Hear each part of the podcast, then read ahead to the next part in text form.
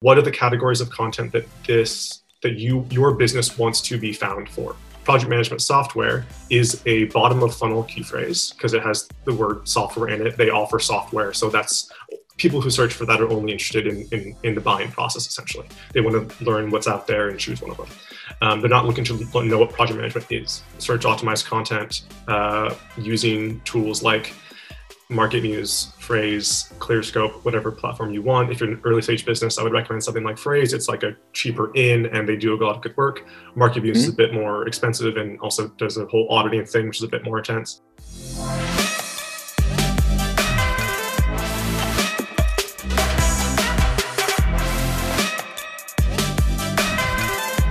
Hi there, this is Andrei, and you are on the Marketing Innovation Podcast Show. Our special guest today is James Scherer, VP of Growth at Codeless. He's helped 10 figure brands like Monday.com or Nextiva dominate categories with content marketing at massive scale. And today we'll dive deep into content marketing trends for 2022 from strategy shifts to AI and SEO driven content production. Exciting times, a very insightful and practical discussion today. James, it's a pleasure to have you here on the show. How are you? How's the day going? It's going very well. Thank you for having me. I'm excited for this. Yeah, same here. Thank you for being on the show. Um, let's see. So, without further ado, let's let's uh, bring a bit of your background to the table. So I like for you to maybe make a quick intro, uh, let people get to know you a little bit, tell us uh, how you started in marketing, what was your journey so far, uh, maybe a couple of highlights. And then we have some really interesting case studies that we were discussing just before the show about. So I'm really excited to get into them and uh, talk a bit about, uh, you know, hands-on marketing. Yeah, absolutely. Okay, so a bit about me. Um, my name is James Shear. I'm currently the VP of Growth at Codeless, which is a content marketing uh, agency. I started in marketing in 2013. I was an English graduate, and when I graduated, like a lot of liberal arts majors, I uh, didn't really know exactly what I was going to do.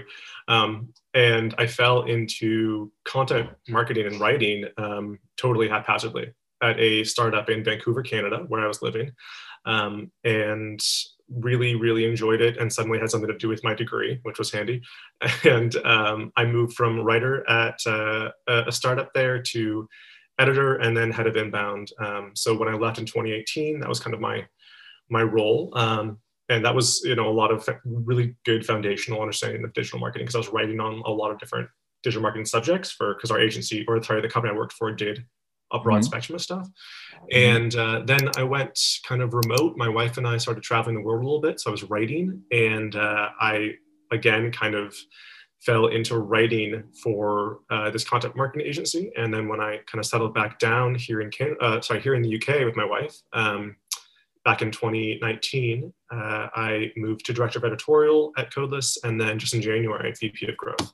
So my role here is really kind of evolves around. Um, initially, it was managing the editorial staff and the writers, and uh, now it's more our internal growth as well as kind of the strategies that are we implement on behalf of our clients, and we like make recommendations to our clients on how they can grow through content, content and, and inbound. So that's me. One times. Okay, so you started off um, with a sort of written content marketing uh, type of activity, and then you expanded and grew from there. Um, and uh, during your time when you were ahead of inbound, were you guys doing mostly organic stuff, or were you also coordinating the paid channels such as you know Google Ads or uh, other types of paid acquisition? Yeah, so I was um, primarily focused on the organic side of things, uh, though I was pretty involved in the conversion rate optimization as well with the site, um, which kind of did touch on. We had a uh, paid team um, who we coordinated with for sure, um, just to like target the like SERPs they were targeting and vice versa, and then not targeting the SERPs they were targeting. Uh, but uh, it was primarily my focus has always been around uh, inbound organic traffic and leads and sales. Very cool. Okay, sweet. So, uh, you know, I, I just can't be patient anymore. I want to go into the numbers because I'm really excited to talk about. It's probably one of the most or more popular uh, case studies that you that you have been leading on uh, and that you guys uh, have been working on, and that is Monday.com. So we all know as marketers, everybody probably saw ads from them or got visibility towards their brand uh, in the past two or three years massively. Um, and I know that you guys were behind their um, organic success. Uh, and more specifically, you were driving the activity there. So I'd be really, it'd be really exciting uh, and interesting for us to bring as much as you can to the table from that case study, and then maybe we can bounce some ideas and um, uh, make a little analysis on what made this case study be, be, so successful? And also what can our listeners take away from it to implement or to look at when they are planning their content strategy for this year? Absolutely. Um, and you are absolutely right that we all saw monday.coms i think they they retargeted us all of us in 2021 um, so I, I, wouldn't be surprised. Uh, yeah so they came on with us in october of 2020 2020 uh, fall of 2020 um, and they very quickly wanted to do massive volume of content. They had been in kind of the market for multiple content marketing agencies. And when we kind of started talking to them and said like, hey, we could do what you want to, the volume you want to be doing, which they wanted to do 75 pieces in the first month um, and down to kind of like 75 to 50 in like the third, fourth, fifth, sixth. So in the in the first 12 months of working with them, we did about 400 pieces of content, um, which was, uh, you know, massive volume. Um, so coordinating the right key phrases for us to target and then uh, determining like everything that we needed to from an outline creation stage for all of our writers to come in. We had like 35 writers on their account one, one time. Um, that was all a bit, you know, it was, it was, it was a lot to do. Uh, but it was uh, really exciting, of course, because you know Monday.com was a and is a one of those unicorns of of the tech space. Um, so as I said, yeah, I think 425 odd pieces created in the first um, year. Uh, this on-site and off-site, or just for on-site content? On-site exclusive. Everything they did was on-site. Yeah. So um, I'm sorry. Sorry. 325, 425 ranking positions out of 800 uh, articles. So 750 articles in the first nine months, and then 800 by the end of the year because they slowed down.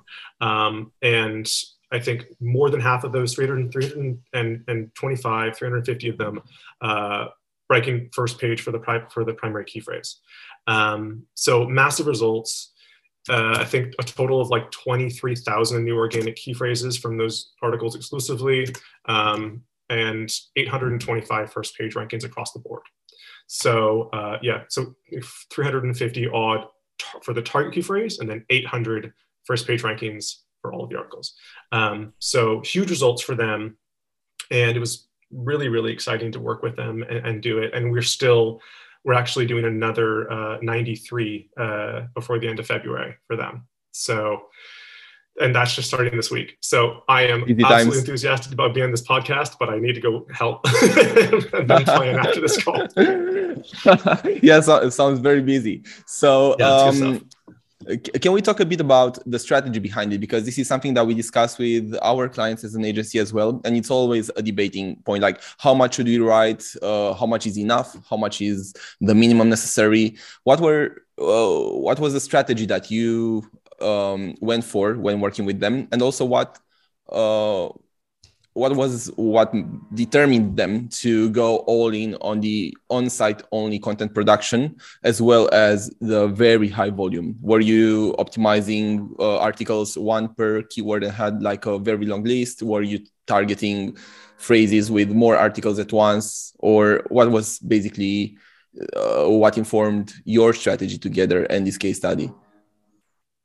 So we built a um, so it's a it's it's a big question, and it's a so it'll be a big big answer. So bear with me. Go for um, it. the, uh, the answer to the question of okay, let let me set a bit of context. Monday.com has a massive marketing budget. They're a massive company, and they knew they needed um, a significant investment in inbound or in in creation of blog content in order to compete with, you know, significant competitors, really sizable competitors. Um, they also wanted to break into the CMS space, which they weren't currently as, in as much as they wanted to be. Uh, they wanted to have an entire section on uh, template exclusive content, which it didn't have at the time. uh, let alone the fact that like a lot of primary topics like the key phrase project marketing software, um, they did not have content for. So the answer to like, so the answer to how much content should your listeners be producing cannot be answered by what Monday did. Um, Monday did higher volume of content, 75 pieces per month of at 2000 words, um, which is above and beyond what most businesses can possibly imagine doing. Their marketing budget is, is, is significant. I think what we should discuss perhaps are the takeaways that like quote unquote normal businesses um, can actually like learn from what we did with them. Um, so the first step to identify the key phrases that they targeted was to structure everything around categories, which is how I do it with all of our clients no matter the size. Uh, what are the categories of content that this that you your business wants to be found for? And a lot of people business like think about SEO strategy around like what are the number of like what what do I want to be found for when somebody types into Google? What do, what do I want to, want to shop for? Which is an approach. For me, it's more what what do you want to talk? What do you want to talk about in general? If you're a project management tool like Monday, then it's yeah project management, but it's also productivity. It's also teamwork.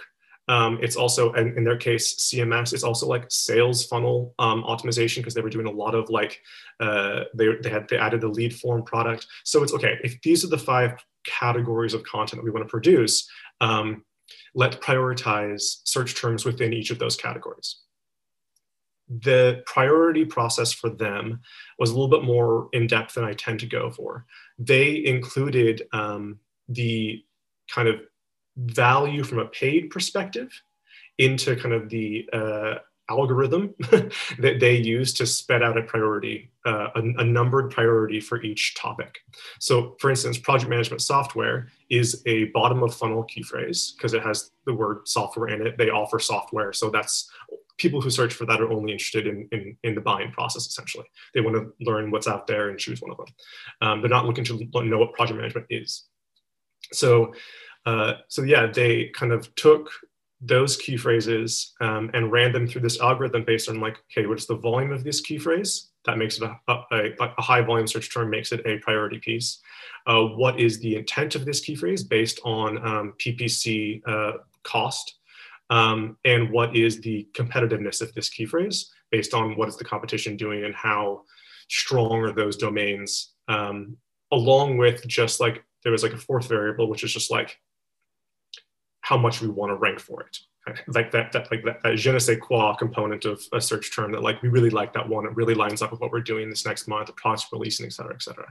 So all of those kind of variables added up to a priority list for each category um, that uh, kind of was from 100 down to one. We did all of them, but how they were done and the order in which they were done was based on that kind of structure of uh, analyzing each one and determining which one was the clearest opportunity for them. So yeah, then they just kind of did it based on how many can Codeless uh, produce in any given month. Um, we, as I said, we had a list of 850 within the year, um, and uh, we did all of them.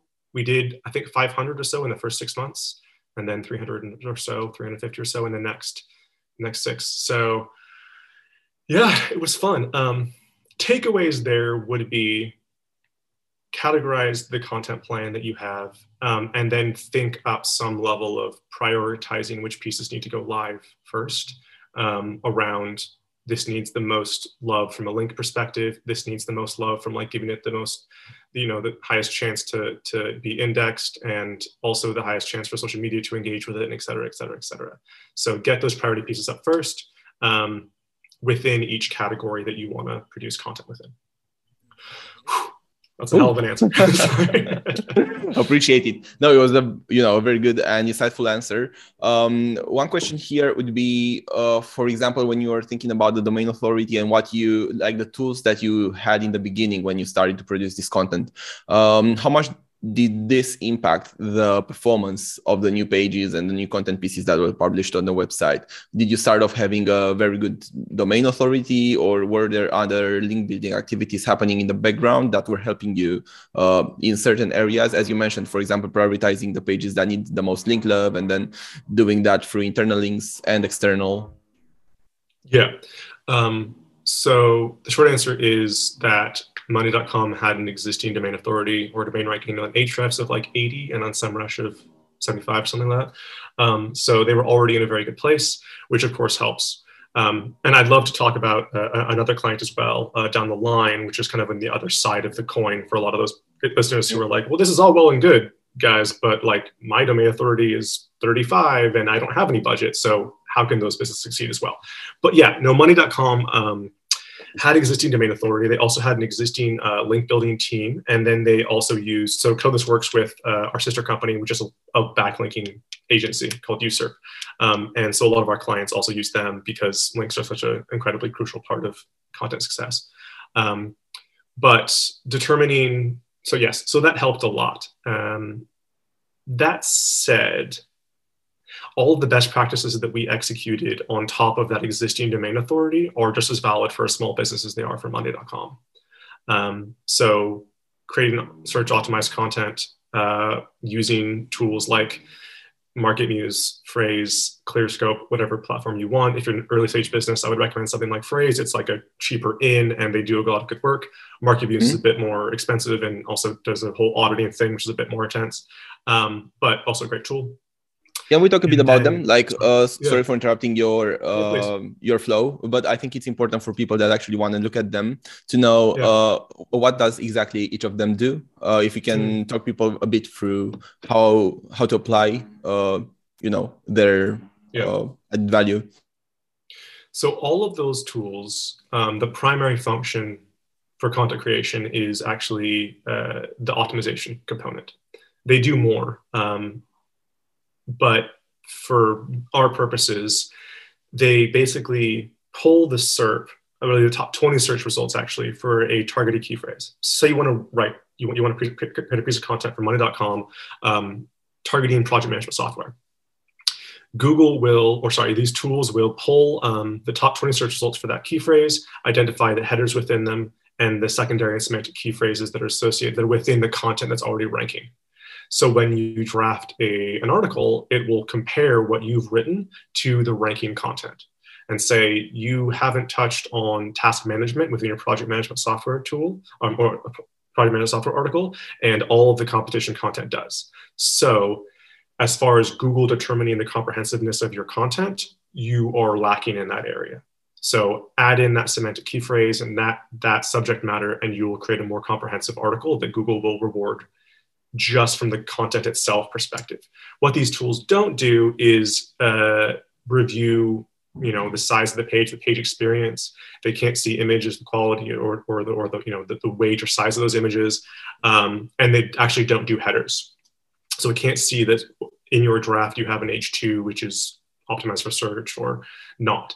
Um, it can't see the formatting really either but it, it kind of can.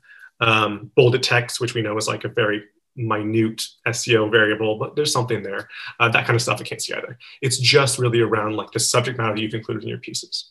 So all of those tools can do that. Um, all of them also, actually, ClearScope and Frase offer you the ability to like run that report and then send it to a freelance writer or one of your internal writers and have them uh, kind of fill in the fill in the, the draft, and it'll automatically see what like how it's comparing to the ranking content. Um, and you pay usually based on the number of reports you pull in any given month. Uh, agencies, of course, are on agency plans, and so we pull hundreds and hundreds and hundreds and hundreds. But uh, that's how our systems work. Um, and they also allow you to do content briefs to a certain extent based on again the SERP. So um, what are the headers in the ranking content, and you can pull in inspiration from that content into an outline that a writer can then fill out. So really handy tools.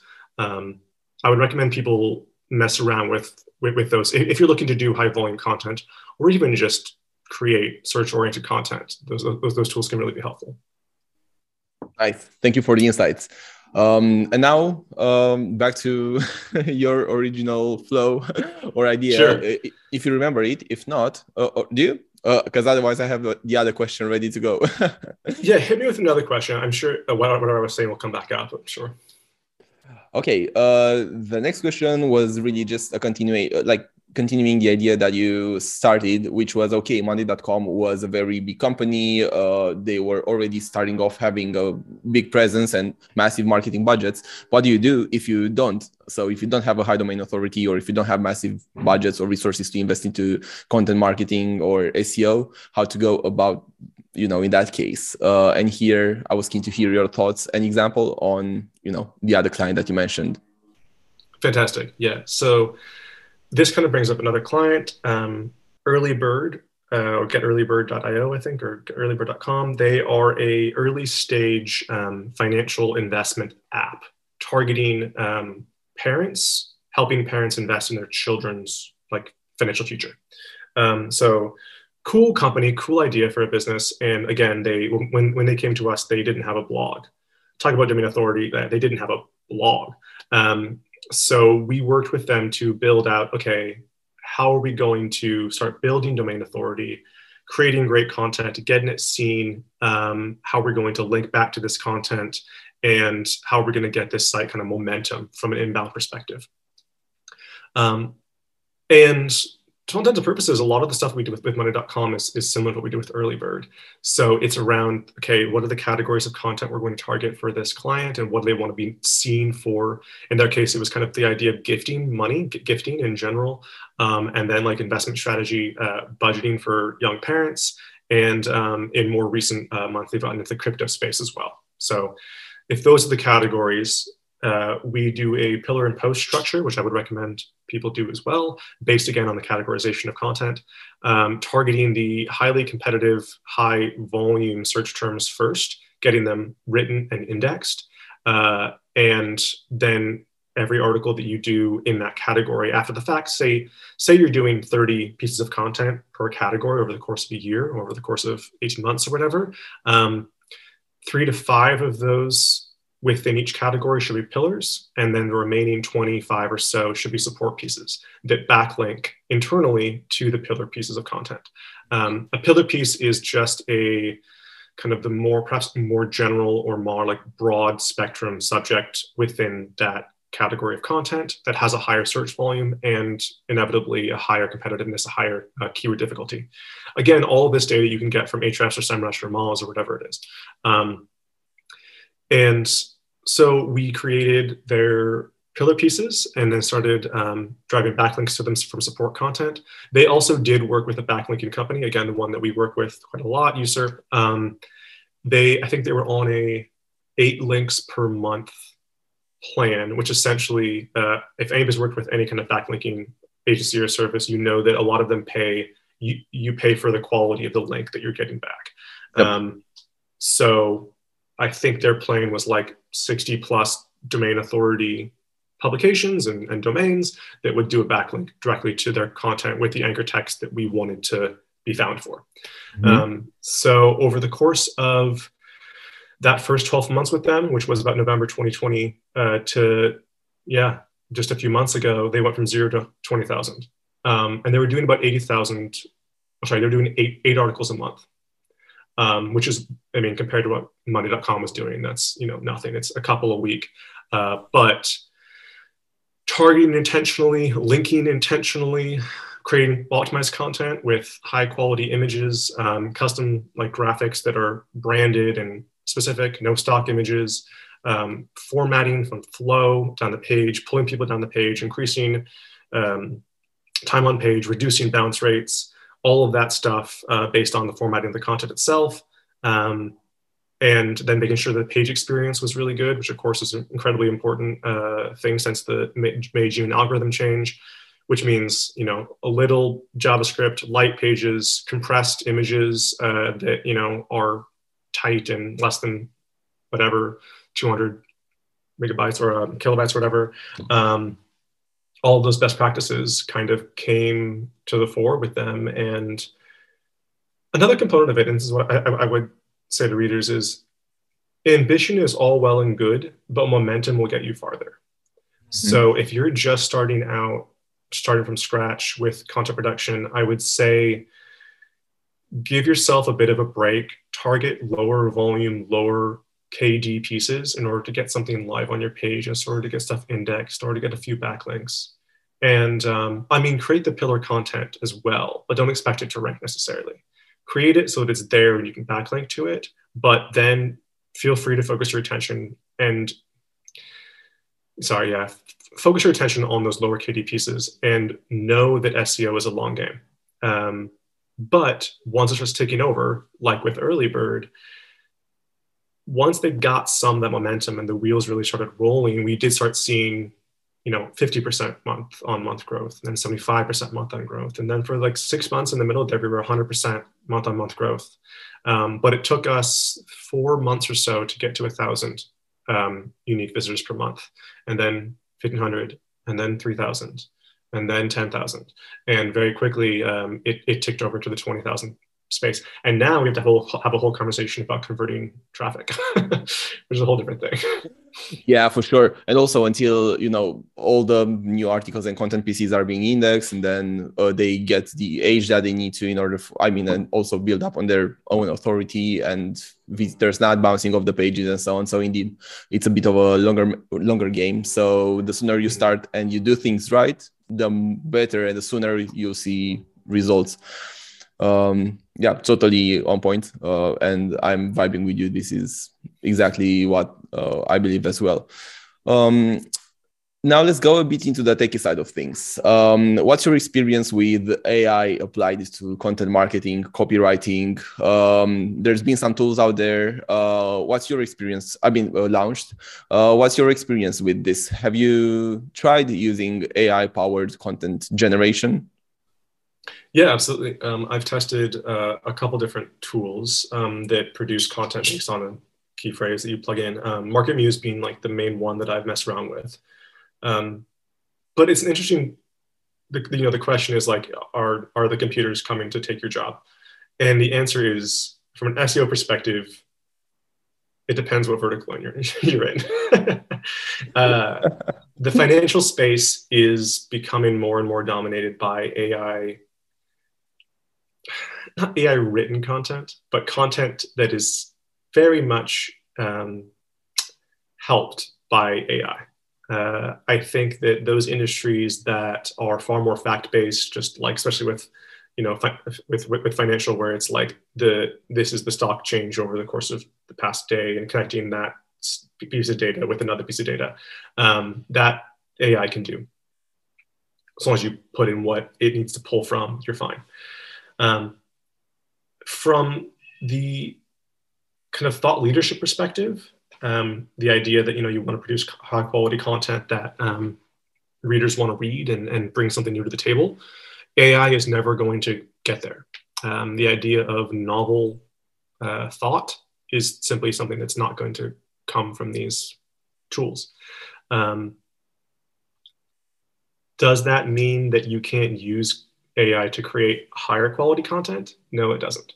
It means that you can use these tools and they're effective. Um, and then you have to go away by yourself in the dark room and come up with something new and fun and interesting and put your own voice into it, your, your own ideas into it, and come up with something original on top of what that AI has already helped you do. But that's also AI written content um, and AI generated content there's also a topic here around like AI helping you create content. And the fact of the matter is that AI and software has been helping us create content for 15 years. I mean, Microsoft Word 96 had that little red line beneath a word that was misspelled.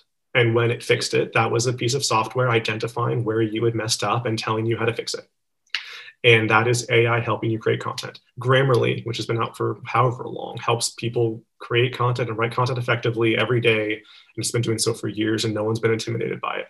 Um, the fact of the matter is that a lot of these tools, I think the thing that people are scared by is the idea that, con- that computers and AI, whatever, will they'll write your content for you, and then everything will just be regurgitated, uh, you know, gray matter that doesn't actually do anything or add any value. And also, the original, the creators, the content writers, will will lose their jobs. And I think for me, we use a number of different tools, including Grammarly, including including Hemingway app. Uh, we use plagiarism checking tools like um, AutoCrit and Writer.com. We use, again, those content outline creation tools like ClearScope and Frase and MarketMuse. We use optimization tools, which also ClearScope, Frase, and, uh, and, and, and, and uh, uh, MarketMuse. Um, and then we use software to make it all kind of come together, project management software that helps us identify when a, when a, an article has included the number of you know key phrases we want it to include and, and all the rest of it. Um, and all of this comes together to alleviate the human error in content creation, which is kind of scary for a lot of people because the fact of the matter is, is that like human error is also what makes content original and real and, and, and human. Um, but we all make spelling errors and grammatical errors that we know are wrong, um, but we can't see them because it's difficult to edit your own content. So I guess the long and short of it is that so long as you are open to creating higher quality content, AI can help you, but don't be concerned that it's going to replace originality anytime soon. But there's a lot of tools out there that are trying. yeah i agree with uh you know it's like for example with uh, music and uh, when you say like for example when you hear this perfect music and but it just doesn't touch you as much as it does uh you know a live song with you know having the e string on the guitar a bit out of or, or like a yeah. band on a guitar that is a bit out of tune but just enough so it's real it's not just like everything recording to perfection and uh fitting it all together or produced on a computer. So yeah. I mean that's uh, also that's that's also there's also is that component of it which is like okay if if ai can create a piece of content why can't a writer then come in after the fact and like tweak bits and pieces to make it sound real and whatever whatever?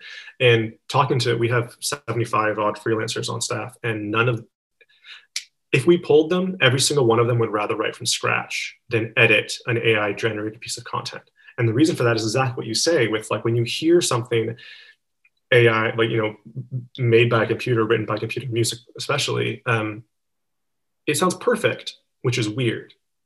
And with AI, it sounds close to perfect, but there's AI written content. It sounds close to perfect, but there's just something slightly off about it, and you're not 100% sure what. And it takes you five minutes of editing it to figure out what it is that's weird in that phraseology or in that grammar or in that, that, that syntax and structure. Um, which any writer would prefer just to write the damn paragraph themselves rather than having to find what's weird about it because there's something that just sounds odd to my ear and I don't know what it is. And then, yeah, you explode. yeah, I, I can imagine having to go through, you know, like a normal 2000 uh, words piece of content, doing that every day and then trying to figure out what's wrong every two seconds sentences and trying to rephrase that. I think it drives you crazy. So, yeah, you know, I just write the thing, just write the thing yourself. yeah.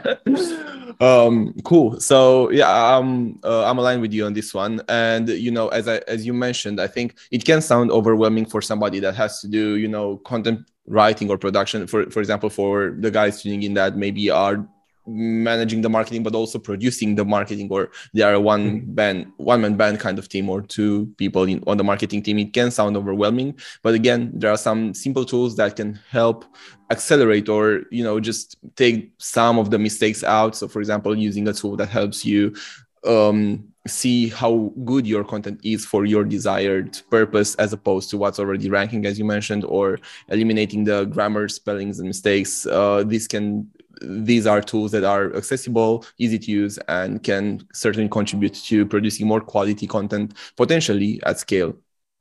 100% yeah. Nothing to add there. You're absolutely right so, how do you see things going forward in 2022? Uh, we know robots will not take copywriters' jobs. That, that's, yet, that's yeah. out. but um, uh, what else do you see working well these days, or what are you guys experimenting with? Uh, where do you feel marketers should focus their attention towards? Yeah, so um, what we're doing and how we're changing our strategy in 2022 uh, for all of our clients revolves around two primary algorithm updates that came out last year. Um, the first of those was back in uh, January, February, uh, which wasn't a major algorithm release, but it, a lot of businesses saw the effects of whatever they did. Um, and essentially, a lot of our kind of affiliate clients who were publishing 5,000 plus word articles, the massive, massive listicles, um, saw significant uh, ranking decreases overnight, pretty much.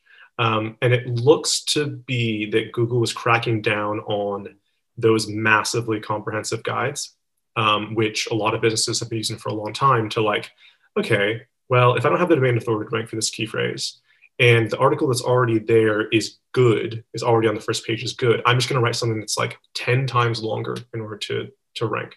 Um, and it worked for a while. Because, you know, if we're talking about semantic key phrases included in each piece, and when you have 150 of them, um, and a lot of people would you know link to those because they were comprehensive in scope. Um, google's cracking down on those because the fact of the matter is is that the, uh, the, user experience the reader experience was pretty poor.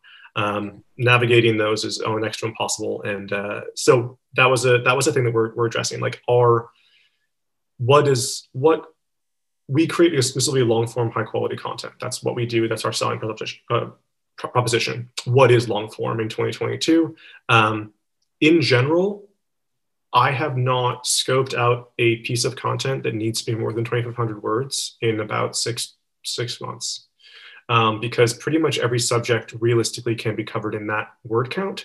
And if not, you should write another article um, on the related subject matter, and then link to the original pillar piece. So that's the first one, um, a little bit shorter, and then kind of tied into that is um, focusing on page experience, which again, that was the May June page, page experience algorithm update, which um, is all about streamlining your pages and your site in general, uh, focusing on um, reducing the amount of code in the back end, focusing on you know high quality images that are compressed PNG um, file type that like look really good but aren't massive you know, I, the idea of when you go into Google Search Console, you should have no errors that talk about heavy pages or, or, or, or red flags around like this page is whatever megabytes when I when it gets crawled. Um, and that ties really well into the like, if we're doing shorter form content of, you know, 20, you know, 15, 1250 to 2500, um, then there's no reason that those pages should be massive. And the pages that were massive, um, and I think this is probably realistic, is that in February, when that initial algorithm, when we saw the results of that algorithm, that was Google like pushing out preliminary changes to the algorithm that would kind of then come in in full in the page algorithm, the, the page experience update in, in May, June. So for all of our listeners, I guess like the what this means is that your content needs to be tight, beautiful. The page experience needs to be really good there needs to be clear interlinking between all content. Um, again, based on the categories content, you should be tagging within, within those categories. And uh, there's no reason to go over 2,500 words on a piece. Focus on creating high quality content that's well linked internally and then driving backlinks externally. Again, I'm not saying anything that hasn't been true for years. I think that, um, I mean, people used to write long form articles and really long form articles and used to work. But what I'm saying is that everything that we like has been a best practice is just can't be messed around with anymore. Like there's no possibility of winning if you're creating 10,000 word articles that are poorly linked and extremely heavy. It just doesn't happen anymore. So focus on those few things and you should be okay in 2022. Nothing crazy, I don't think. Mm-hmm. We'll see. Super. I mean, Google, Google will probably throw something at us and then we'll have to scramble to fix it. But that's my expectation. Yeah and in other words uh, sort of what you also said is that um, you know we have video and all these other content formats but in the end the value of the written content stays there. And having i mean sticking to these mm, best practices and to the way that google wants content to be produced by humans um, is still going to be driving a massive amount of value to brands that are using this marketing channel, right? And video is, we've been saying video is the next big thing. I, I, wrote an article in 2014 talking about how video was the next big thing, and that was my like anticipation for 2014. Um, uh, and it's we, we've never been wrong, um, but for a lot of people, really high quality video is out of the realm of um, their marketing budget for a lot of readers because it needs to be really well produced. The audio needs to be fantastic. The video quality needs to be fantastic. It needs to be edited really well. Um, and it needs to be cut up into a bunch of different clips that go on YouTube and whatever, whatever. It needs to be hosted by the right place. Those hosting sites can be expensive. Um, so I'm not saying don't do video. In fact, I'm saying you should do video. However, if you don't have the marketing budget to invest in video, don't invest in don't don't invest a little bit in video. Don't do mm-hmm. bad video um, because b- bad video is worse than no video at all. Mm-hmm. Um, and that's you can and, and and you can get a lot more bang for your buck with high quality content uh, that is evergreen and um, targets high volume key phrases and, and, and ranks for a good long time. Mm-hmm. Agree. Super. James, we get uh, we're getting close to the end of the episode together, but this was a very very cool chat. Um, really love the energy. Where can people find you, or how? Uh, what can people come to you to help with, or connect and discuss things? What would those be? Yeah, for sure. Uh, I mean, I think the easiest way to get in touch would be uh, I'm on Twitter at JD Scherer, J D S C H E R E R, if you want to message me or anything like that. Um, from a production perspective, head over to codeless.io and yeah, book a call with us. Our, our we, we, we kind of do consultations first and foremost because we care as much about identifying if the client is right for us as if they're like as if we're right for them. Um, so we usually do kind of a, a in-depth idea like discussion around like what are you doing what's not working, why are you even like looking for anybody, and then we can help direct uh, businesses to other types of agencies, or if we're right for them, then that's great. But uh, so if people are interested in doing content production, uh, get in touch. Yeah, codeless.io. Super. James, thank you so much for being on the show today. This was a great chat. Um, this is likely to be the one and most comprehensive uh, video for this season, this season covering this subject. So really happy that we had the chance to discuss this subject together.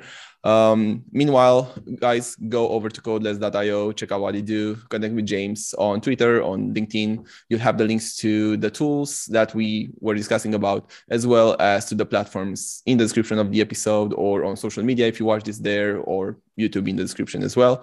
Um, and until next time, thank you as always for tuning in. Uh, if you have any feedback or anything that you'd like us to discuss in more depth, feel free to uh, ping us at hello at marketiu.com or James. And James, if you're up for it, we can organize another episode later on to to see if there's anything relevant to the audience that we haven't covered today. Um, yeah, I'd love that. That'd be, that'd be great. Absolutely. Super. Get in touch. Super.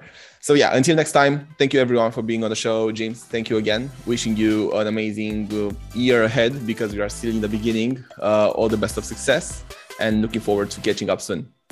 Thank you very much for having me, Andrei. Thank you too. Have a nice one.